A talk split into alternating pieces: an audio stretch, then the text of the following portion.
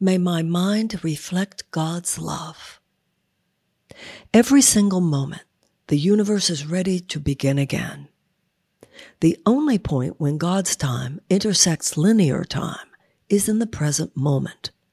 Miracles happen not in the past or future, but now. Every instant, God is pouring forth his love for me with endless opportunities for renewal and rebirth.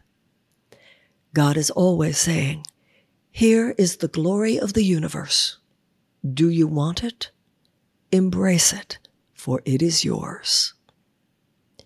Dear God, whose mind is the realm of truth, may your word be all powerful in my mind. May the world I live in here on earth reflect the glory of your love. May I think your thoughts and manifest your love.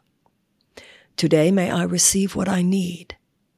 May my way be unblocked as I unblock my heart to others. When I'm tempted by fear, may I be guided back to love. May forgiveness override my judgmental, fearful mind.